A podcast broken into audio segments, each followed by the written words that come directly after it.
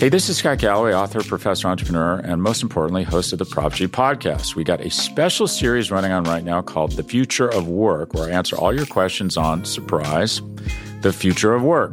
Questions including what are we missing when we work remotely, or how do we handle work life balance when a major opportunity comes knocking? From the provocative to the technical, we're offering insights you won't want to miss. So tune in to the future of work, a Prop G Pod special sponsored by Canva. You can find it on the Prop G Pod wherever you get your podcasts.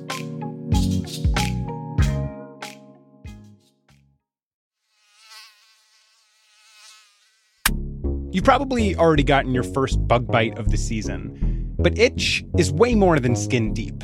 I thought that all it was telling us was how do we sense something outside of our body? But it's teaching us how we sense everything, not just outside of our body, not just the five senses, but a thousand senses. This week on Unexplainable, scientists have barely scratched the surface of itch. So, how deep does it go? Listen to Unexplainable for new episodes every Wednesday. From Cafe, welcome to Stay Tuned. I'm Preet Bharara. There's always a shadow narrative in American life, and we need to pay attention to that narrative if we really want to understand what's going on here and and stay awake to the ways that power can end up landing in places that we didn't put it. That's Edward Norton He's a writer, director, producer, and actor who's been nominated three times for an Academy Award. He plays a detective in his most recent movie, Motherless Brooklyn. A film noir murder mystery, it features a fictionalized Robert Moses type builder and gets at something essential about America. Edward Norton and I talked about the infectious nature of power, what infamous Donald Trump line made it into his movie, why it feels good to root for the underdog, and the anchor to an actor's authenticity. That's coming up. Stay tuned.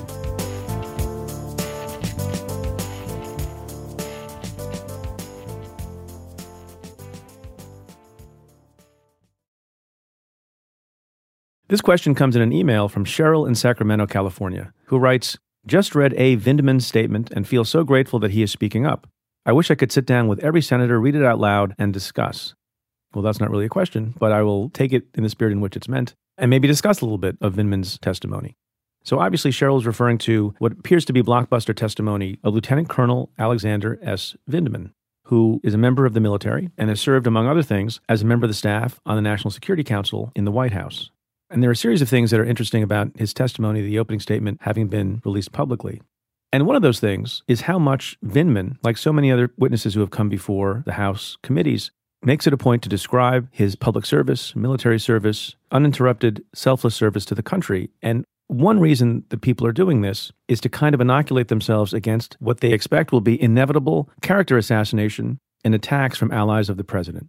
It doesn't matter who you were, how you came into your position, if you were handpicked by the administration itself, like Ambassador Bill Taylor was, handpicked by Mike Pompeo, you will get attacked and you'll be accused of disloyalty, maybe even treason or treachery, if you speak the truth. Which is perhaps why Alexander Vindman, at the beginning of his opening statement, recites his history. He says, For more than two decades, it has been my honor to serve as an officer in the United States Army. He served multiple overseas tours, including South Korea and Germany, and a deployment to Iraq for combat operations, where, he points out, he was wounded in an IED attack and given the Purple Heart. Another part of his background is also notable.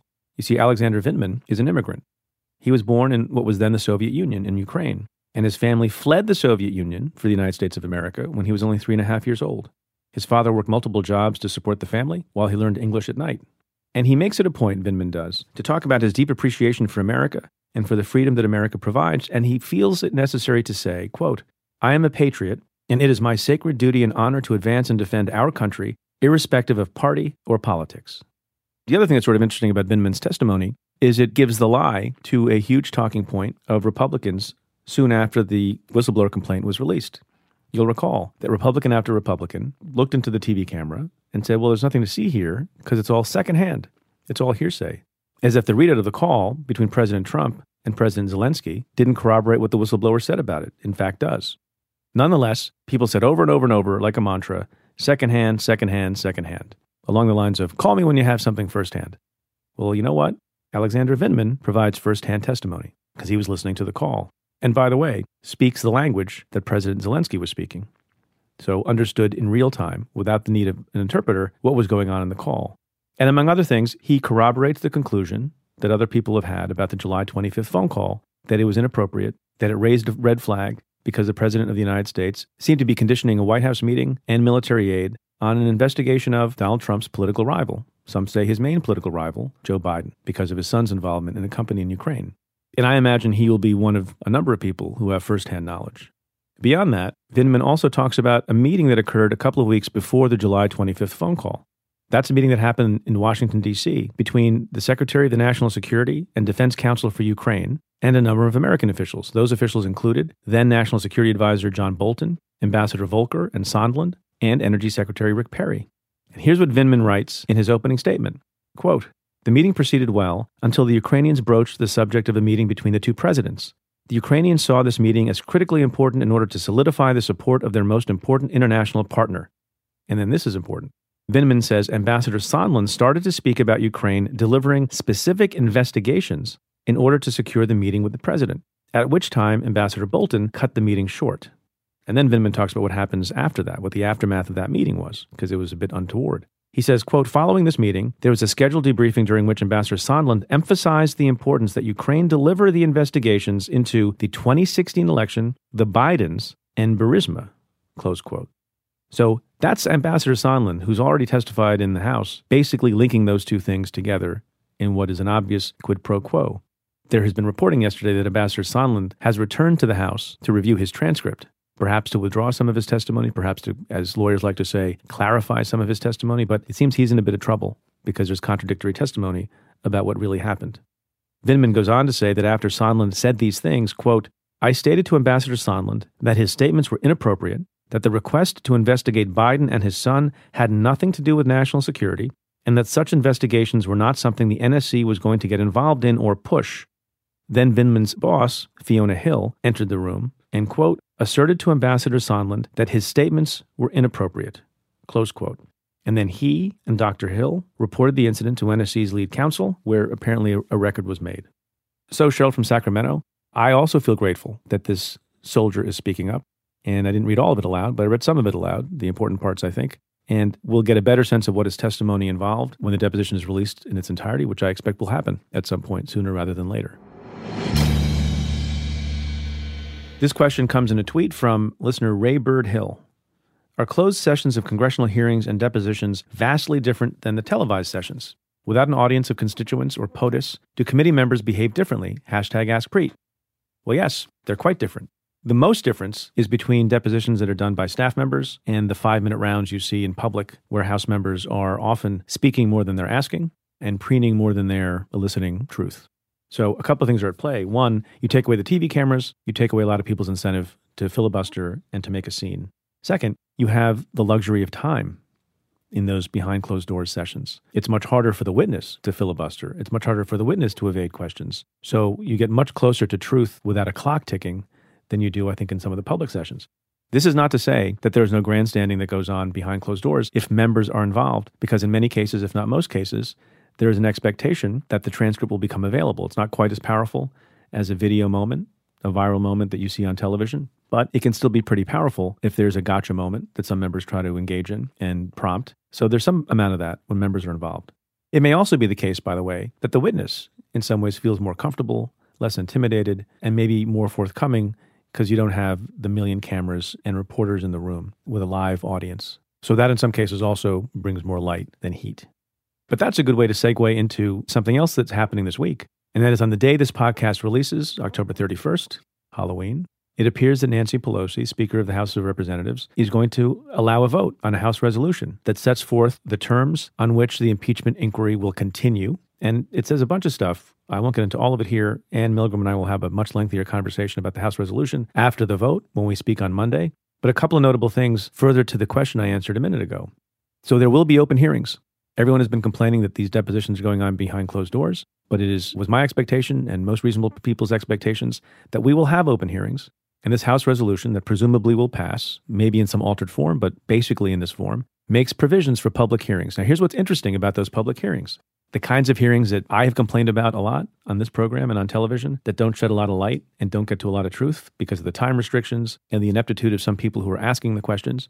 This resolution makes clear that there are multiple committees that will have involvement in developing the body of evidence that may or may not form the basis of articles of impeachment.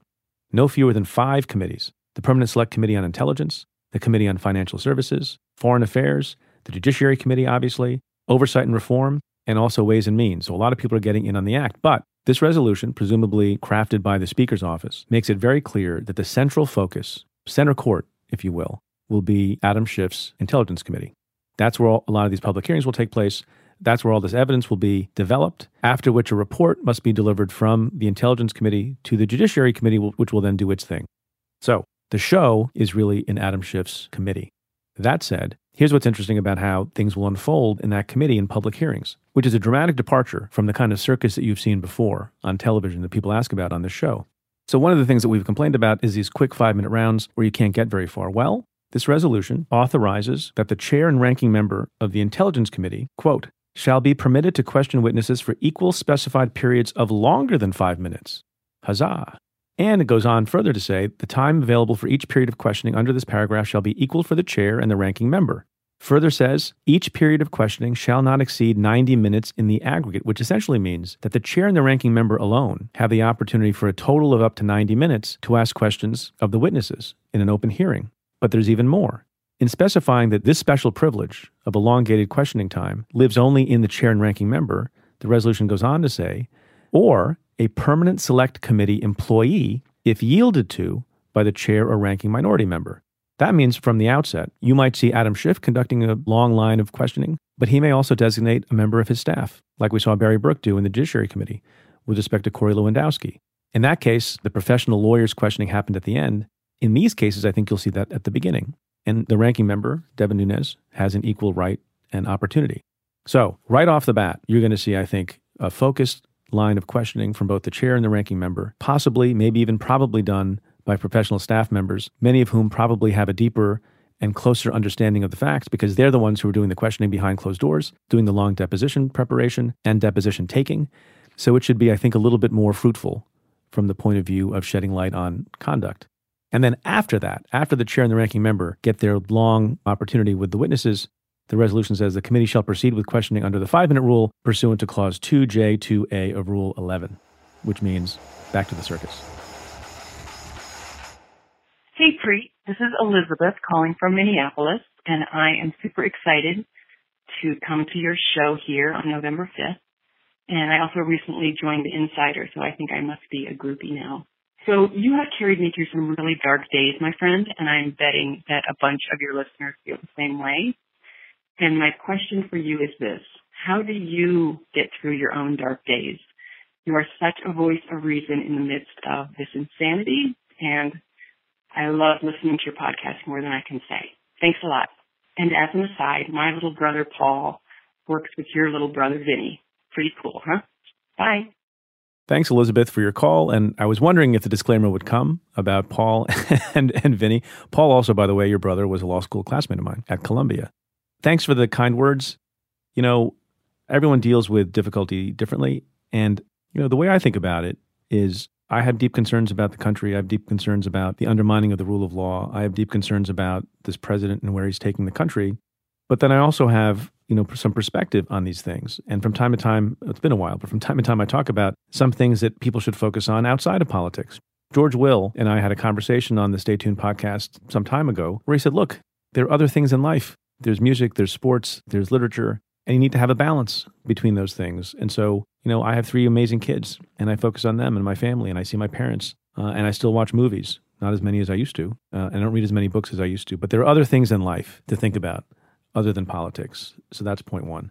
Point two is I actually have an outlet to talk about this stuff. So, in the same way that there are people like you who say you derive some comfort in listening to this stuff, I derive some comfort and therapy in talking about it, especially when I when I have my weekly therapy session on Monday mornings with Ann Milgram on the Insider podcast. It helps me to talk about these issues with people who know about them, who care about them, who think about them. It helps me to know that there are so many thoughtful Americans who are concerned, who want to have some more information about what's going on, uh, and that there's so much good in people.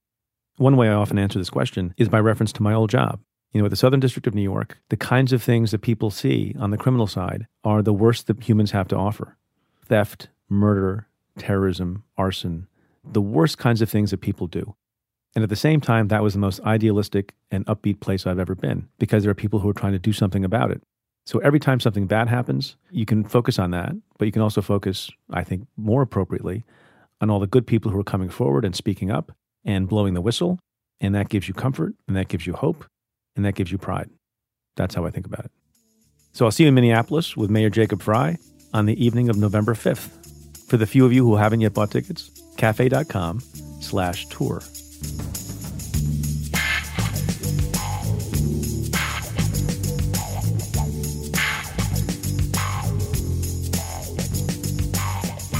My guest this week is Edward Norton. He wrote, produced, directed, and stars in Motherless Brooklyn, a film set in the 1950s that's based on a true story about a detective afflicted with Tourette syndrome who tries to solve the mystery the murder of his mentor. The movie, which is out on November 1st, digs into the legacy of power broker Robert Moses, who shaped and impacted more than just the physical layout of New York, but also its history of discrimination and exclusion. The star of canonical films like Primal Fear, Birdman, and American History X, Norton talks about the danger of not knowing who holds power, what he obsesses about when he's producing films, why actors should approach their work intellectually, not intuitively, and how he'd go about making a film about a U.S. Attorney's Office. And now we're finally allowed to talk about Fight Club. That's coming up. Stay tuned. Support for the show comes from Washington Wise, an original podcast from Charles Schwab. Decisions made in Washington affect your portfolio every day. But what policy changes should investors be watching? Washington Wise, an original podcast for investors from Charles Schwab, tracks the stories making news right now and breaks them down for the average investor. Host Mike Townsend, Charles Schwab's managing director for legislative and regulatory affairs, takes a nonpartisan look at the stories that matter most to investors. He explores topics like policy initiatives for retirement savings, taxes, and trade, inflation fears, the Federal Reserve, and how regulatory developments can affect companies, sectors, and even the entire market. In every episode, Mike and his guests offer their perspectives on how policy changes could affect what you do with your portfolio. Download the latest episode and follow at schwab.com slash washingtonwise or wherever you listen. Support for Stay Tuned comes from Squarespace. In this day and age, if you're starting a new project, one of the first things on your to-do list is creating a website. That might seem a bit scary at first, especially if you've never done it before. But there are tools out there that make it easy for anyone to create their own site, like Squarespace. Squarespace is an all in one platform that you can use to build a website and help people find your ventures.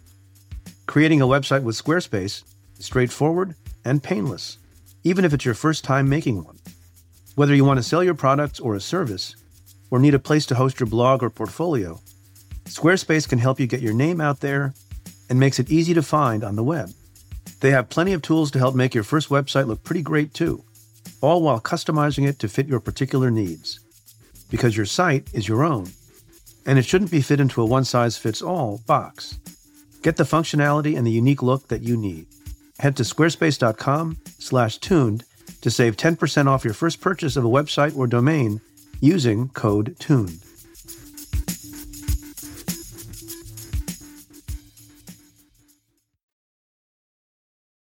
Edward Norton, thanks for being on the show. It's a pleasure. And I, as you know, but I want to say I'm a fan, was a fan when you were our U.S. attorney. Um, Well, really followed the work you, You didn't did. have to read and- that exactly as no, I- no, I, uh, I wrote I really did. You know, I, I reached out to you and uh, I really appreciate the, the way you used uh, that office in this city. Thank you. So we we have a lot to talk about. Obviously, we're going to talk about your movie, hmm Motherless Brooklyn, for which I believe you did the writing, you directed it, and you're one of the stars of it Yeah, I produced it too. and produced it. Did you also compose the score, do the film editing? Like, what, what's your problem? I, I, I, I, have to work, every- I worked on everything? those components of it, um, but I had I have phenomenal collaborators in almost all dimensions of it. Was this the hardest thing you've worked on? This was the biggest swing I've taken in terms of the ambition of the scope of it. And yes, it's it's when you commit yourself to all those dimensions of it, it's consuming. It's consuming. There's there are times when it feels like a mountain. You feel sort of like you're Alex Honnold and you've started up El Capitan with no ropes and you're in the middle of the wall. The famous climber. Yeah, Yeah. and there's there's nowhere to go but up. You know what I mean? But but it's starting to look very vertiginous, you know, creatively.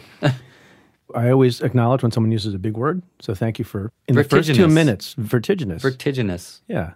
What do you go to Yale or something? I, I you know, a long time ago.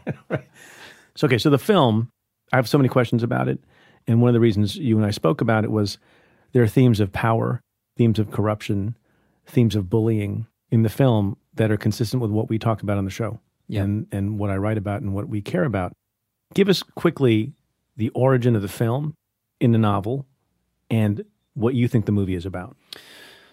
So there's this wonderful novel, Motherless Brooklyn, written by Jonathan Lethem, who was coming up in Brooklyn as a writer when I was coming up as an actor in New York. And someone uh, tipped me off at a party in the village. They said, Hey, do you know Jonathan's got this new book coming out about a Tourettic detective who has to solve the murder of his his boss and only friend? And I was like, Happens all the time. I was like, you had me at Tourettic, you know. um, really, I was like, the, the, the initial impulse, none of the high minded things and the deep themes that we've been Right. sort of talking about on the side were in at, at the time, it was completely the impulse of a greedy actor going, that sounds like a gig that I want. That That's the thing that drew you in. Yes, the character. And the novel, which is wonderful because it's a very deep interior experience of a relationship with this guy and his really wild condition of Tourette's and, and obsessive compulsive disorder. And it's I compare it almost to a catcher in the rye because it's it's like your relationship with Holden Caulfield. You by being intimate with his inner mind, you're you love him so much that as he trips himself up and his foibles and ticks and condition, you wince and and laugh and um, feel this deep empathy, right? The plot of the book, even Jonathan would say, is entirely secondary to the experience of the character. When I eventually got around to thinking, well, how do you make that cinematic? Because it's wonderful, but it is a very, it is a very cerebral, literally cerebral experience because you're inside his mind. I started thinking number one that the, the book has a very noir detective Raymond Chandler kind of style to it. And though it was set in the 90s, I said to Jonathan that I felt like the gestalt of the whole thing was was actually like a 50s hard boiled. The '90s not very noirish. No, no. and and and Jonathan loves noir and the book has a noir flavor to it. Yeah. And I said, look, the film is very literal. If you put up guys in Brooklyn in fedoras in 1999, you you could end up like feeling like it's the Blues Brothers, right? And I I said, look, I I feel like your book it feels like the 50s and what would you think about putting it in the 50s because no one knows what tourette's is his isolation is real people can call him freak show and it's not like hey who would be saying that today you know what i mean and Jonathan happily is not only super self-confident as an author, but he also is a he's a really deep cinephile, very erudite, loves those films, and he he got it, and he was like, I, I get it. It lets us play it straight. And then one, once we'd agreed that I was going to transpose it to the 50s and that there was like an aesthetic upside to making one of those movies we all love, like like L.A. Confidential or Chinatown, or it opens up the cinematic scope of it into something more atmospheric and, and romantic in an old-fashioned movie sense. Why is that important to you? Why, why is the atmosphere important? Well, there's a couple things. One is I think that honestly, I love those movies. Running the wide spectrum of, you know, Out of Africa, Chariots of Fire, The Godfather, LA Confidential, Unforgiven. You can have movies that are across the genre spectrum in a way, but they do a certain thing to you, which is you enter into them and it's like someone flicks a switch in your head. The the photography is is visceral and right and the music is great and the costumes are great and the characters the actors are adults. They're not people play acting. And suddenly your brain just goes oh wow this is all dead on. And you you go through a portal into a thing that you accept as not play acting not a diorama but an incredible the movie magic of being transported to something with big scope and and depth. I wanted to try for one of those movies, one of those films that's a big, epic, adult film that is entertaining, but it also gets at something essential about America. Like the God, you know, The Godfather is a very entertaining film, but The Godfather is it's really about the immigrant experience, the experience of coming to America and becoming fully American. You know what I mean? And Chinatown is about is a pretty dark and deep commentary on the shadow narrative that's under, you know, the LA of the American dreams, the West Coast, the California dream, and underneath it is theft and corruption at an enormous scale ripping off the people and the people who did that also raped their daughters by the way you know what i mean it's like it's an instinct to say hey there's always a shadow narrative on, in american life and we need to pay attention to that narrative if we really want to understand what's going on here and and stay awake to the ways that power can end up landing in places that we didn't put it and that's where I think noir in particular, when you get away from sort of what I'd call the Mickey Spillane B movie right. version of it, right? The best of noir, it really is a, a, bracing American tradition of saying, hey, the detective is sort of us. He's not a crusader. He's just going along in his daily life, but he starts to walk in the shadow and realize there are things going on here that are really starting to irritate that part of all of us that says, we don't really like it when people try to rig the game to our disadvantage. And if you get us pissed off enough, we're going to start getting loud about it. I think that's very healthy. So you take this novel, you move it back to the 50s, yeah. And then you also add some other historical overlay on top. In particular, one of the reasons I wanted to talk to you about the film was there's a character who is evocative of, or maybe even more, you know, more powerful word is necessary, of Robert Moses. Mm-hmm the builder, planner in yeah. New York, about whom we had a great discussion on the show not that long ago with one of his biographers, Robert Caro. We spoke also about Lyndon B. Johnson, but mm-hmm, a, bit mm-hmm. about Robert Caro. One of the greatest historian oh, writers oh, yeah. in, in America, in Amazing. America. Yeah. Um, and so you, you have a Robert Moses like character who has all this power in New York City and figures into the plot. I don't know how much of that you want to get into. And you craftily hide him with the name Moses Randolph. Sure. So why did you put that character in the film and what does it have to do with the message of the movie? Well, first off, I think that it's always better if you're going to distill essential truths out of the past. The past can be a very great way of looking at the present because it's hard to know what's going on in the history that you're living in. You know some of it, but you don't always, you can't see every level. Citizen Kane, the character is called Charles Foster Kane, but it, you know, it's notionally about William Randolph Hearst, but it's not. It's about more than that. It's about a kind of American, right? And there's value into making it literary because you have freedom to make it an amalgam of different things. Hey, stop, stop, wait Let a second. Go, you you said Formosa, what is well, that? What's Formosa? You said working for Mosa, what does that mean? no, Jesus, I said they're all working for Moses, Moses Randolph. I called this character Moses Randolph because there are many things about this story murders, revelations about psychosexual history that have nothing to do with Robert Moses. But I'm, and you didn't want to hear from their estate. No, no, I, no. It's not that. It's it's that I wanted to be free to have him interact with a made up character like my Tourettic detective. But I also wanted more in it. There's dimensions of the powerful men who have been brought low by the Me Too movement today. There's very specific dimensions of that that have nothing to do with Robert Moses' history. And yet, to me, you can create a kind of an essential literary character out of the mashup of many pieces of inspiration, right?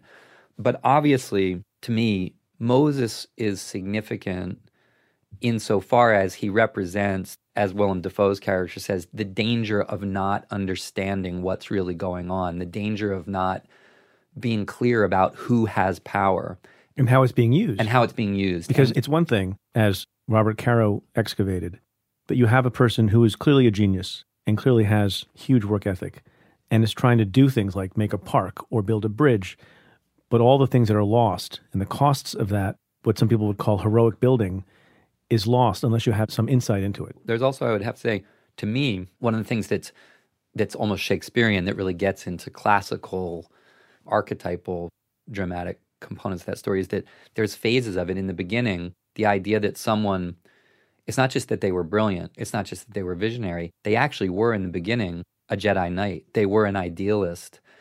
They were applying their gifts to a legitimate vision of a progressive idea of how to evolve cities, how to make cities better for people, right?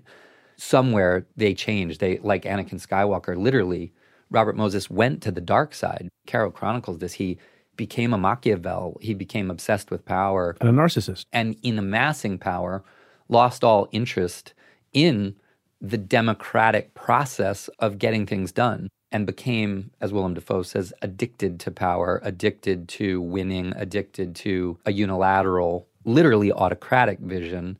And in that phase, there was enormous cost to the obstinacy and insistence of his autocratic vision he also, again, mashed up with many others like him, was, I think, almost unequivocally racist, had a discriminatory and exclusionary view of minorities, and baked that discrimination literally into the infrastructure of the city in multiple ways. And Yeah, I mean, there are, exam- the there are examples of it in the movie. Yeah. And we know from real life, if you decide, do white people take the bus or do people of color take the bus? Mm-hmm.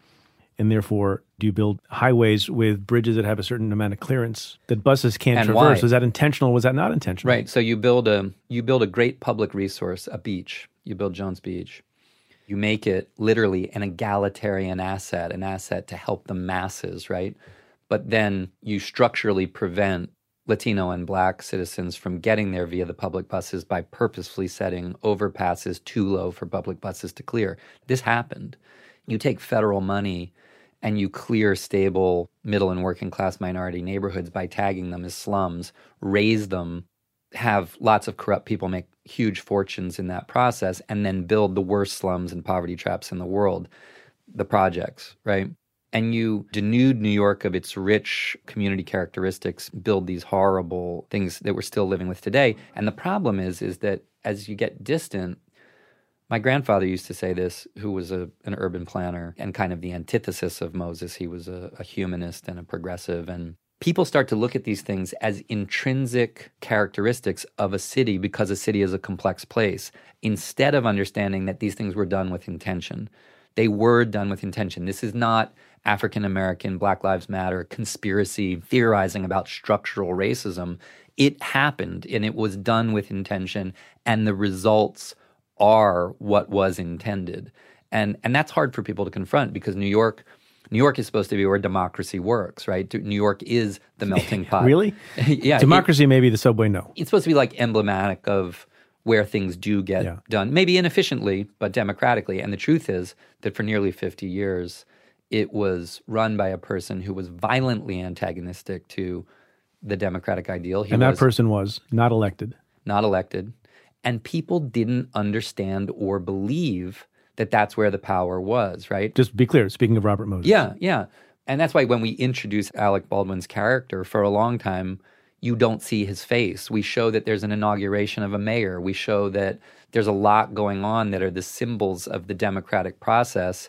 And there's someone lurking in the shadows who quite clearly is where the juice really is, right? And then ultimately we see him take that newly elected leader and roll him like a child. You know what it's I a mean? A great scene. Even though the mayor's just been put into office, it's the other guy. Yeah, the who guy has who's the power, in the not just by- whose face you haven't seen. Right. But also, you know, his bearing is one of somebody who believes he's in charge. Yeah. Not the mayor. Yeah, and he's right. For a long time in the United States, I don't think people grasped that these brothers in the oil and energy services industries had essentially taken hold of half the political world in the United States. Like what the Koch brothers did, it is the same thing. It's like there was an amount of power over the political system that if you described it, it sounded like a conspiracy theory. And it's it's taken a long time for people to fully grasp the degree to which the GOP is owned in ways that, and I'm not saying there's none of this dimension on the other side of the aisle, but for a long time, I think it took people a long time to grasp the scale and the power of the network created by these people who have no authority from the electorate to have the kind of influence that they're having, right? It's part of the point of the movie and other work that you've done to just expose this gap between people's understanding of result and how it was achieved, or to call people to arms in some way. I mean, are- do you consider yourself to be an explainer and an exposer, in addition to being an entertainer, or to be an Well, advocate? Ken Burns said something to me one time that I thought was really interesting. He said, you know, film, documentary or narrative films, filmmakers are chroniclers. That is ultimately what we're doing. We're we're sort of chronicling. At our best, we're chronicling the experience of living in the times that we're living in, right? And I think that that can take a lot of forms. Like Fight Club is not chronicling history, but people connect with it because it's chronicling kind of an existential state of feeling. It's chronicling a spiritual condition of a generation of people who are feeling a little bit anesthetized by the phenomenon of homogeneity being created around them, right? But the reason that connected was it spoke the language and it had the signifiers and it it's a funny, dark, satirical look at like what we're becoming that we don't want to become, right? So people feel really connected. They were in on the joke, right? People felt like, yes, in much the same way my, my dad's generation like loved The Graduate because it had the nerve to kind of put the middle finger up at the straight world that young people in the 60s were expected to enter into. That's how people felt about Fight Club, I think. Are you even allowed to talk about Fight Club, given the first rule of, of Fight Club? Um, I think we, we I'm crossed sure that's the, an old joke. We crossed the 20 year threshold like two weeks ago. Oh. And I think officially after 20 like years, like, or unfortunately, you've become the adult that you um, never wanted to be, and you're allowed to. I was going to ask you to, to beat yourself up later, but Yeah. this is audio, so I can't do that in it's front not of a that com- former federal prosecutor. I know. I can't know do you'd anything find anymore. a charge. You'd find a I charge don't, I to don't slap me. with. citizens. I, I haven't made one citizen's arrest yet. I should think about it. You should. You know who I am? I've been asking around about that. Everyone seems to have a different answer, though. Spoken like a true snoop. Well, what, what's your take on it? Easy. I'm a builder. So this character, the Moses character, and maybe it's because Alec Baldwin has this other side gig Mm-hmm. on Saturday Night Live. Other people have commented that you know he seems to have some of the bearing of of Donald Trump. But you wrote this years before Trump came on the Long political before. scene. Yeah, he was a, a reality show host. When So I what do you make of this observation that people have? Well, to me, if the clown shoe fits, let me put it this way: this character is based on this character is inspired by, I should say, an amalgam of people who I think were dangerous because they brilliantly amassed a kind of a secret power. That's very different from the many offenses and threats that Trump exemplifies.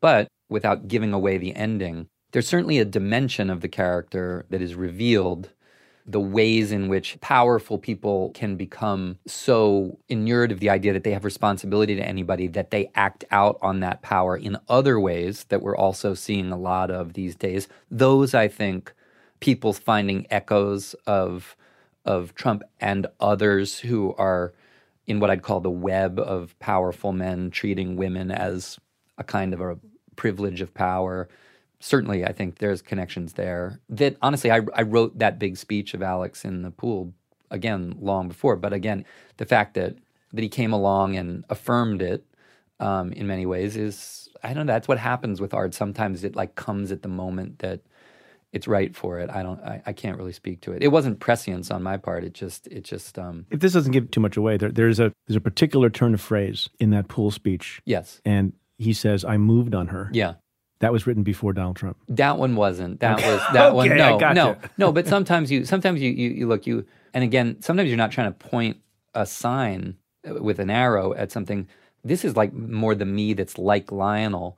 I obsess on turns of professionally for as a, my my livelihood. I I obsess on the sounds of voices and on turns of phrase and Well, it's a touch point yeah, and on the game- culturally. well, it's a touch point, but it's also it's such a strange way of articulating and rationalizing an assault, right? It's like almost by saying something a certain way, you can turn it into something different from what it was, and it's it's so insidious in that way. There's a vulgarity to the almost the pride in the animalistic act, but it also is this weird end run around acknowledging what it is, which is an assault.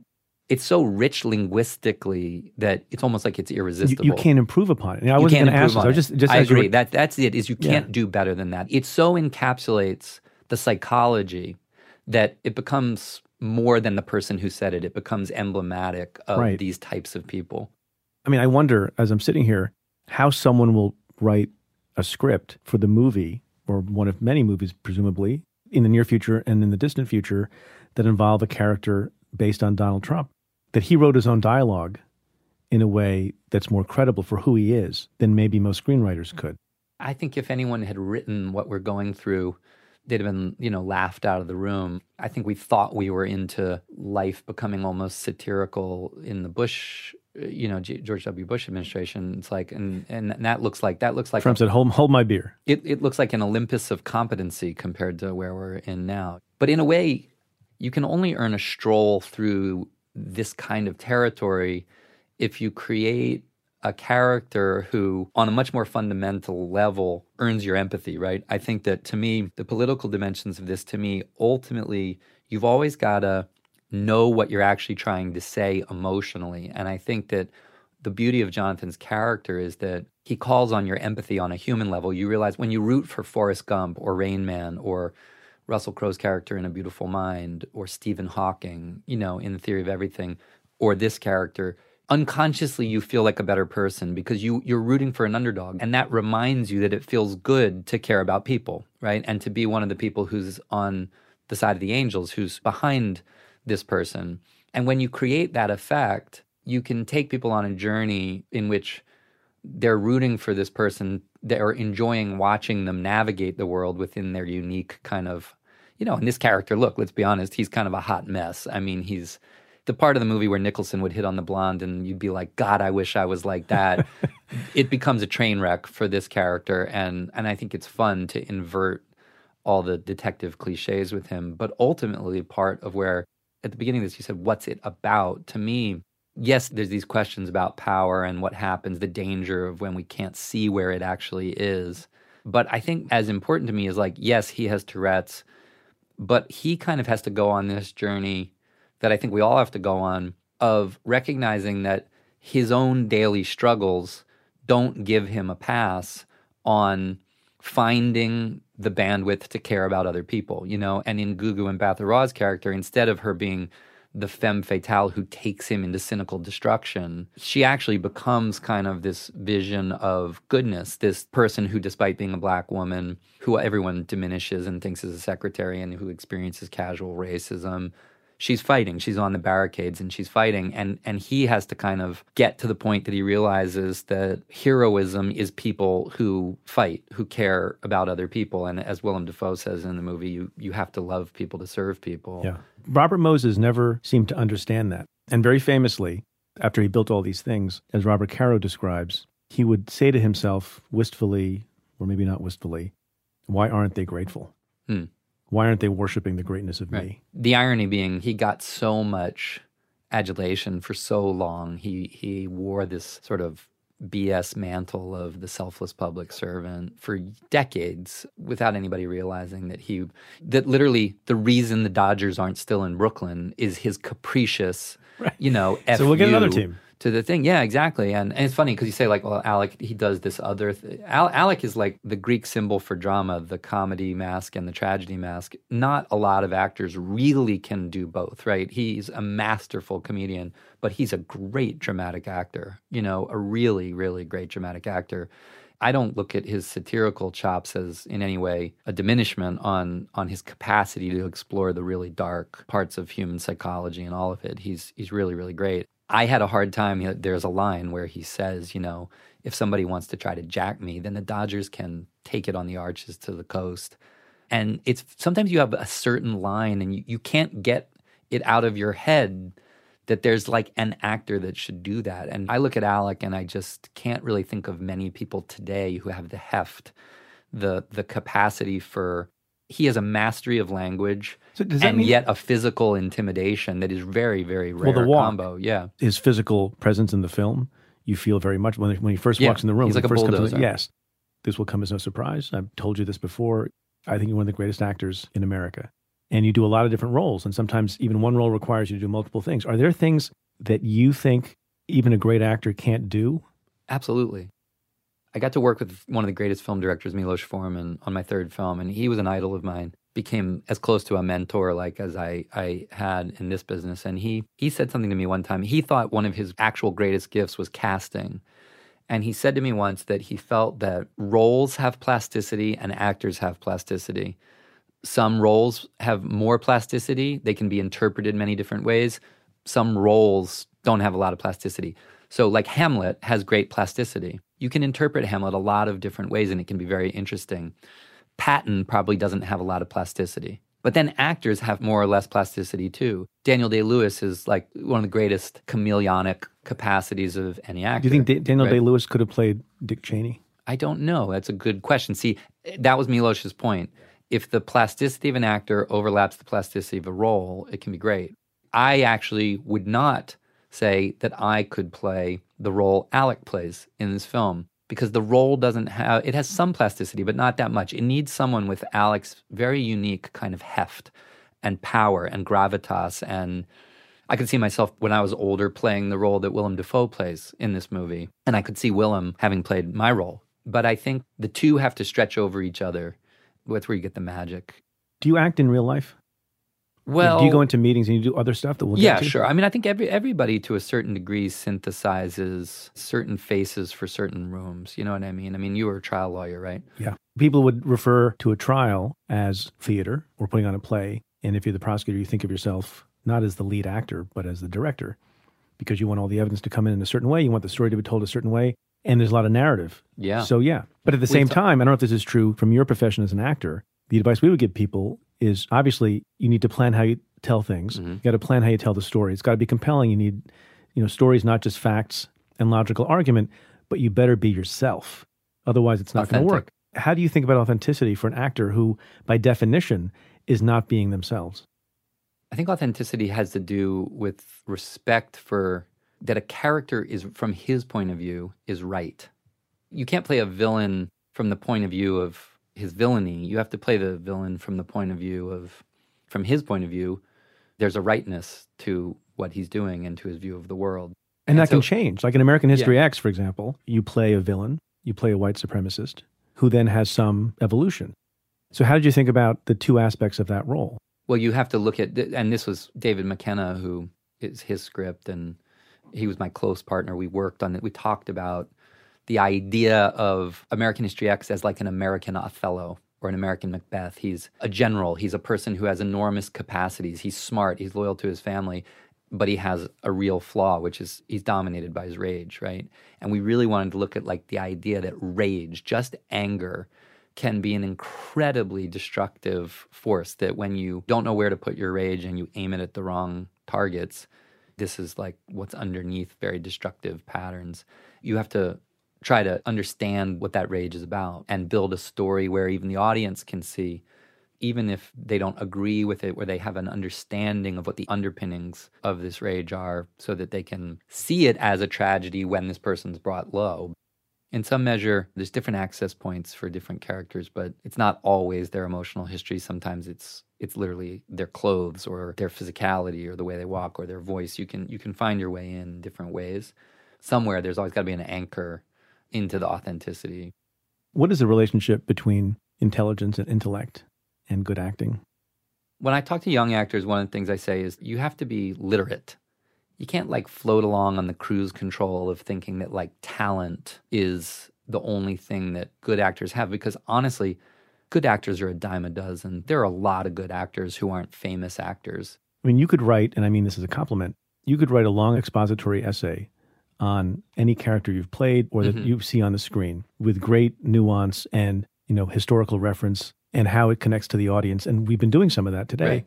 Does one have to have that to become a great actor? Well, I think a certain fluency with the dimensions of your craft, right? And sometimes I, I, I used to like roll my eyes, like people would say, like, well, Robert De Niro is an intuitive actor. He's not an intellectual actor. And I was like, have you worked with Robert De Niro? Do you have any idea how he works? What the hell are you talking about? You have no idea what you're talking about. Like, he begins in an analytic framework. I've worked with him twice. Like, he begins like a newspaper reporter. It's not intuitive. He begins with notes, with research, with questions, a gazillion questions. He's famous for investigatory work, analytical work. He's also a great dramaturgical mind. He looks at the piece, he talks to the director. What's the shape of the thing? How does it work? He contextualizes things. All of that goes on before the entering in. And I don't know a great actor who doesn't begin analytically before they go into what I'd call the space of trying to get in an intuitive, muscular kind of relationship with the performance. I just don't know any So great your- actor who doesn't work from an intellectual frame first. Is that another way of saying that there's really no such thing as a good intuitive actor? I think a lot of times intuition, the ability to act unconsciously within a situation has to do with this kind of crazy imaginative act of having a, so absorbed and assimilated the imaginary world that you own it, that you are literally in your mind almost like living within it in all its detail. And so you get to this point where you talk about authenticity, you're just responding out of this deep well of understanding of the whole thing, right? And then, of course, there's just those things the instrument of an actor's voice, the expressions, and those things are sort of ephemeral, individual magic. But I legitimately, I don't know. And the idea that an actor wouldn't read plays, see films, understand that different things that have different style and they call on different tool sets. You can't stroll into a Coen Brothers movie and bring the same approach that you would bring to doing a film like American History X, they'd fire you. You know what I mean? Like they need people who understand like the language of their types of films. It'd be like coming to build a table with the wrong having the wrong screwdriver. You know what I mean? You've you've got to be, I think, somewhat nimble. You got to be a craftsman. You said something else um, about the new movie Motherless Brooklyn that I want to ask you about. You said you can experience viscerally what we lost when we let corrupt people move unchecked. And you ask the question what is our core national character? Are we going to make heroes out of bullies and prioritize the achievements of power? Or are we going to assert that heroism means having empathy for people's struggles? You talked about that a little bit. Is that the central issue of our day? I think it's pretty close these days. I think we have this huge overarching issue. The global community has this gigantic monolithic challenge of our generation, which is environmental sustainability. I think we are deep into a crisis of our own making that though acknowledged, I think, by the majority, is still not being acted on by the powerful minority. And to me, that almost supersedes everything because it's like all our geopolitical and cultural conversations are like people having an argument at a dinner table while the house burns and collapses on their head. It's pretty stupid. But I think in a US domestic framework, and, and also, by the way, in Europe, in Latin America, it's like the median line of history that we thought we had kind of moved away from certain very base things. We went through the 20th century and dealt with like imperialistic wars and dealt with like huge wars against fascism and totalitarianism. And it's like our grandparents, our parents would say, well, the one thing we're not going to ever do again is romance autocratic bullies. We're not going to fall in love with like Mussolini again or people like that. And we're doing it. And a large percentage of our populace, for whatever reasons, are affecting their sense of fear, resentment. We talked about anger, marginalization. The bully has play again. And this is rather remarkable. It's rather remarkable to live in a moment of feeling ourselves snap back to that median line of like really base impulses that we thought we had left behind. Is the solution in part to push back on the bully and to bully back the bully or to unmask the bully or those similar unmask things? certainly i mean unmask push back i got a really lovely letter about this film from tony kushner who i revere i, I think is one of if not the great dramatic writer in modern american theater and film and if this film flops, I'll still have this letter from Tony Kushner, and you'll have this podcast. Yeah, I'll have this podcast. That no doubt, uh, right? They, they they will be next to each other in a desk drawer for when I'm feeling low but uh, he saw something that I was delighted in, which is simply that the form, like the urban noir, the the thing, which I think really does have in it this capacity that's like as much as art can ever contribute. I think this impulse to say, "Hey, we're Americans. We'll go along for a while, but we know there's stuff going on, and if it starts to get out of bounds." You're going to hear from us about it. But a lot of noir goes into a very cynical place. Chinatown you know, she ends up with a bullet in her eye and he's muttering to himself, do as little as possible, do as little as possible. You know, it, it that's not the only response. Like cynicism and, and acceptance of the idea that there is power that we cannot contend with is not what we need right now. And I think I like the idea if an afflicted, you know, lonely Tourettic detective can get off his ass and lift his head out of his own very legitimate struggle and be inspired to like stand up against. First, then what's our excuse? Look, it's not like people in America haven't been tested before. But it's a different kind of test. Yeah. Not all tests are the same. No, definitely not. Can you engage me and indulge me in a quick thought experiment? Yeah. If we were to make a movie or a series about the U.S. Attorney's Office, and I ask you this not only in your capacity as a writer, director, right. uh, actor, your father was an assistant U.S. attorney, yeah, federal prosecutor. How would you think about making such a thing?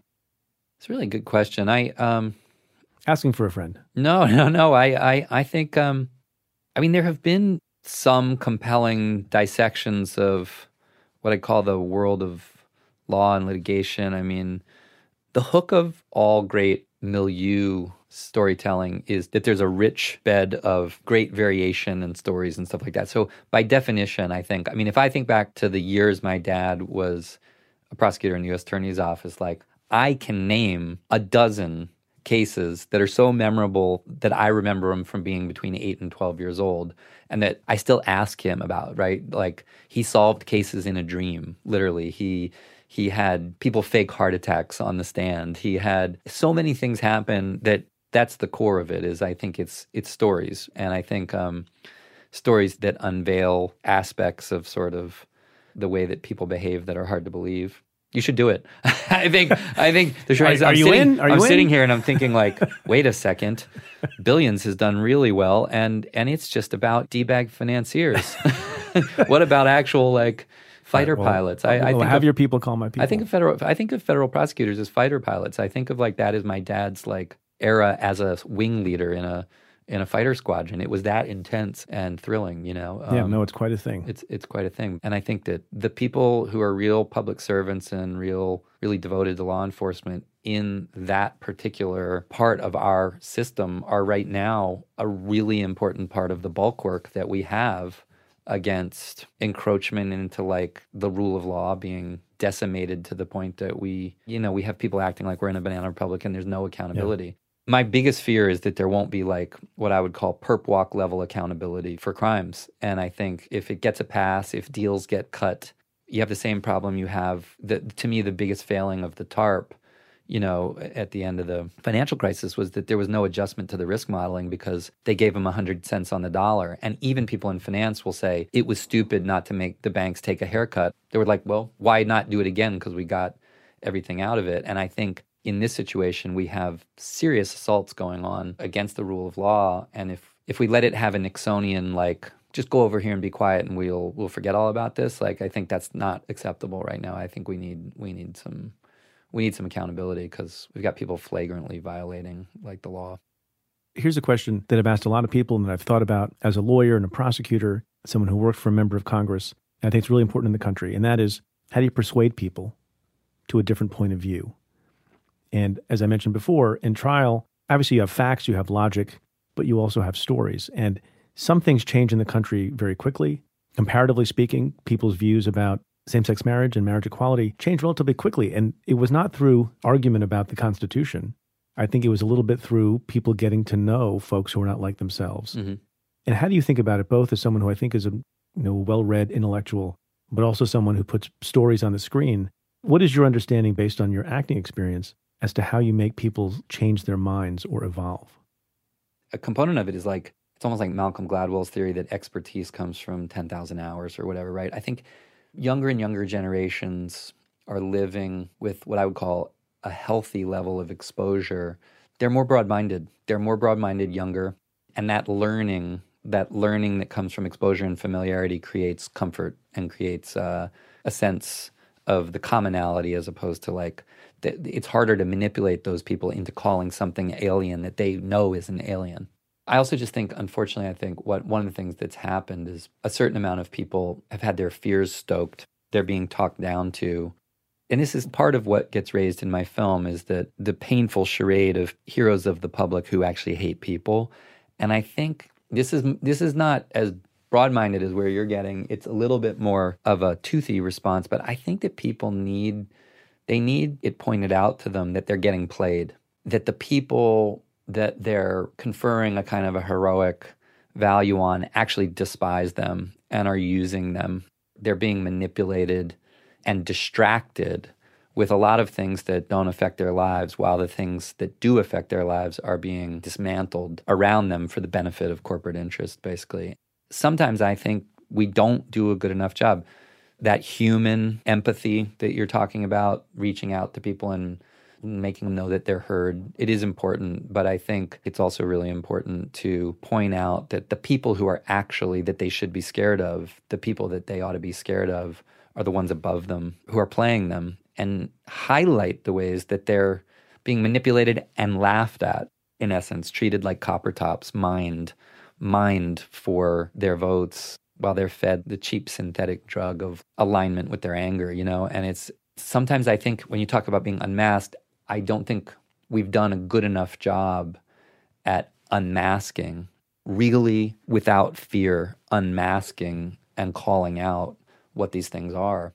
Now we're we're sitting within the, kind of the fallout of of being too tolerant Well, for too long. We're getting there on film, in writing, journalists, whistleblowers inside. So hopefully some of that will take place. I, I agree. And I think, first and foremost, this film, I really did set out to sort of like make one of those characters that's memorable that I loved growing up. I set out to make one of those films that's a romantic experience that to me it's like worth going to the cinema to see because it, like I said, it's like, wow, I've, I've really been taken through a portal. There's a level of craft here that is just it's beautiful to watch. hit, hitting me on a grown up level. My grown up mind goes, I can't believe what I'm looking at. And the music is hypnotizing and great. And, you know, I got Thom Yorke and Wynton Marsalis to play together, and it is a really, really great. There are great score. scenes in the jazz club. Yeah. But I also do, I'm always happiest when I'm working on anything that I feel like has some kind of resonance with the times that we're living in. And I hope this one does. Edward Norton, thank you for making the time. Congratulations on the film. I have been a fan for years and years and years, so this was a special treat for me. Total pleasure. And I, I love the discussions you're having here. I think they're important. Thank you, sir. Yeah.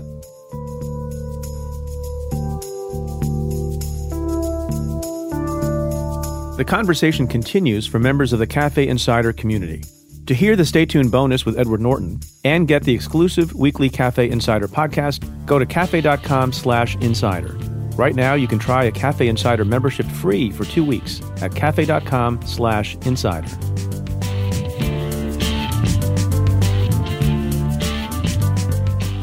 So I want to end the program this week and talk about the show a little bit. So the three week period ending with the last interview has, I think, yielded more input, more commentary, more emails about the nature of the interviews and the nature of the guests, the identity of the guests, than any other three week period going back to the beginning of the show. We had George Conway, who everyone knows and has become famous for being a fierce critic of the president and married to Kellyanne Conway. Then we had Anand Giridharadas, who writes some provocative things about the elite and about the rich in this country and about the dramatic limitations of charity. And then last week we had Cameron Douglas, son of Michael Douglas, grandson of Kirk Douglas, who my office prosecuted for a drug trafficking crime. And with respect to each of those people, we heard a lot from all of you, and it's kind of encouraging, even though some people liked the interviews and liked the selection of guests, and some people didn't. And it's part of, I think, the show growing a little bit, of bringing folks to you who I don't fully agree with and that are maybe a little bit more provocative, but who I think have important things to say. With respect to the Cameron Douglas interview, he's been on a you know pretty wide publicity tour, and maybe you saw him being interviewed by Diane Sawyer and in other places. But what I felt he brought to this show was a perspective on being someone who went through the system. Some people really enjoyed the interview. I think overall, most people did. It resonated with them. Listener Brian Farley tweeted, wasn't going to listen to the interview, too caught up in everything else. So glad I did. Without a doubt, one of the best episodes. I think what drew me in was his voice, so raw and real. Thanks for one of your best episodes ever. Good luck, Cameron. Other people, I think, were kind of annoyed that he was given an hour long platform on the podcast. Rich white kid who messed up, deserved what he got, and maybe was treated better because he was a person of privilege. Other people commented that they didn't see contrition in his attitude, he seemed kind of smug. All of those points of view are fair. Some people said they were surprised that I was as friendly as I was with him. I don't think I was particularly friendly with him, but the point was not to slap him down as the former U.S. attorney whose office was responsible for sending him to prison in the first place. What I try to do here is to bring people on. If I disagree with them, I press them and I let them say what they have to say, and it largely speaks for itself. And I think that's tended to work. It's part also of my deeply held belief that we don't talk enough to people who are not like us. And what could be more different from a former federal prosecutor talking to the person on whose indictment was my own name? I'll give you another example of my trying to adhere to this principle. This past Sunday, I was a guest on the podcast and YouTube interview show of a person that probably a lot of people who listen to the show don't like very much and don't agree with very much because he's on the other side of the ideological spectrum from them. And his name is Ben Shapiro. Some people are probably wondering why would I go on Ben Shapiro's show? And the reason I went on Ben Shapiro's show, A, he invited me.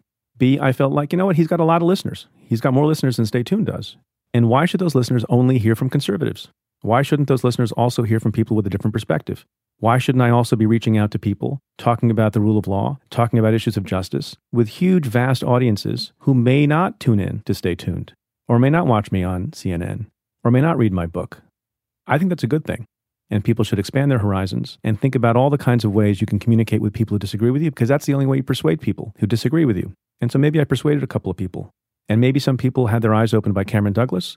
Maybe some people had their views confirmed about the world and about the system by Cameron Douglas, but that's all well and good. Conversation is good. Happy Halloween.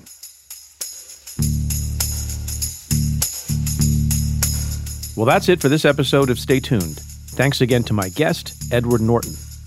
If you like what we do, rate and review the show on Apple Podcasts or wherever you listen. Every positive review helps new listeners find the show. Send me your questions about news, politics, and justice. Tweet them to me at Preet Bharara with the hashtag AskPreet. Or you can call and leave a message at 669 247 7338. That's 669 24PREET. Or you can send an email to staytuned at cafe.com. Stay Tuned is presented by Cafe.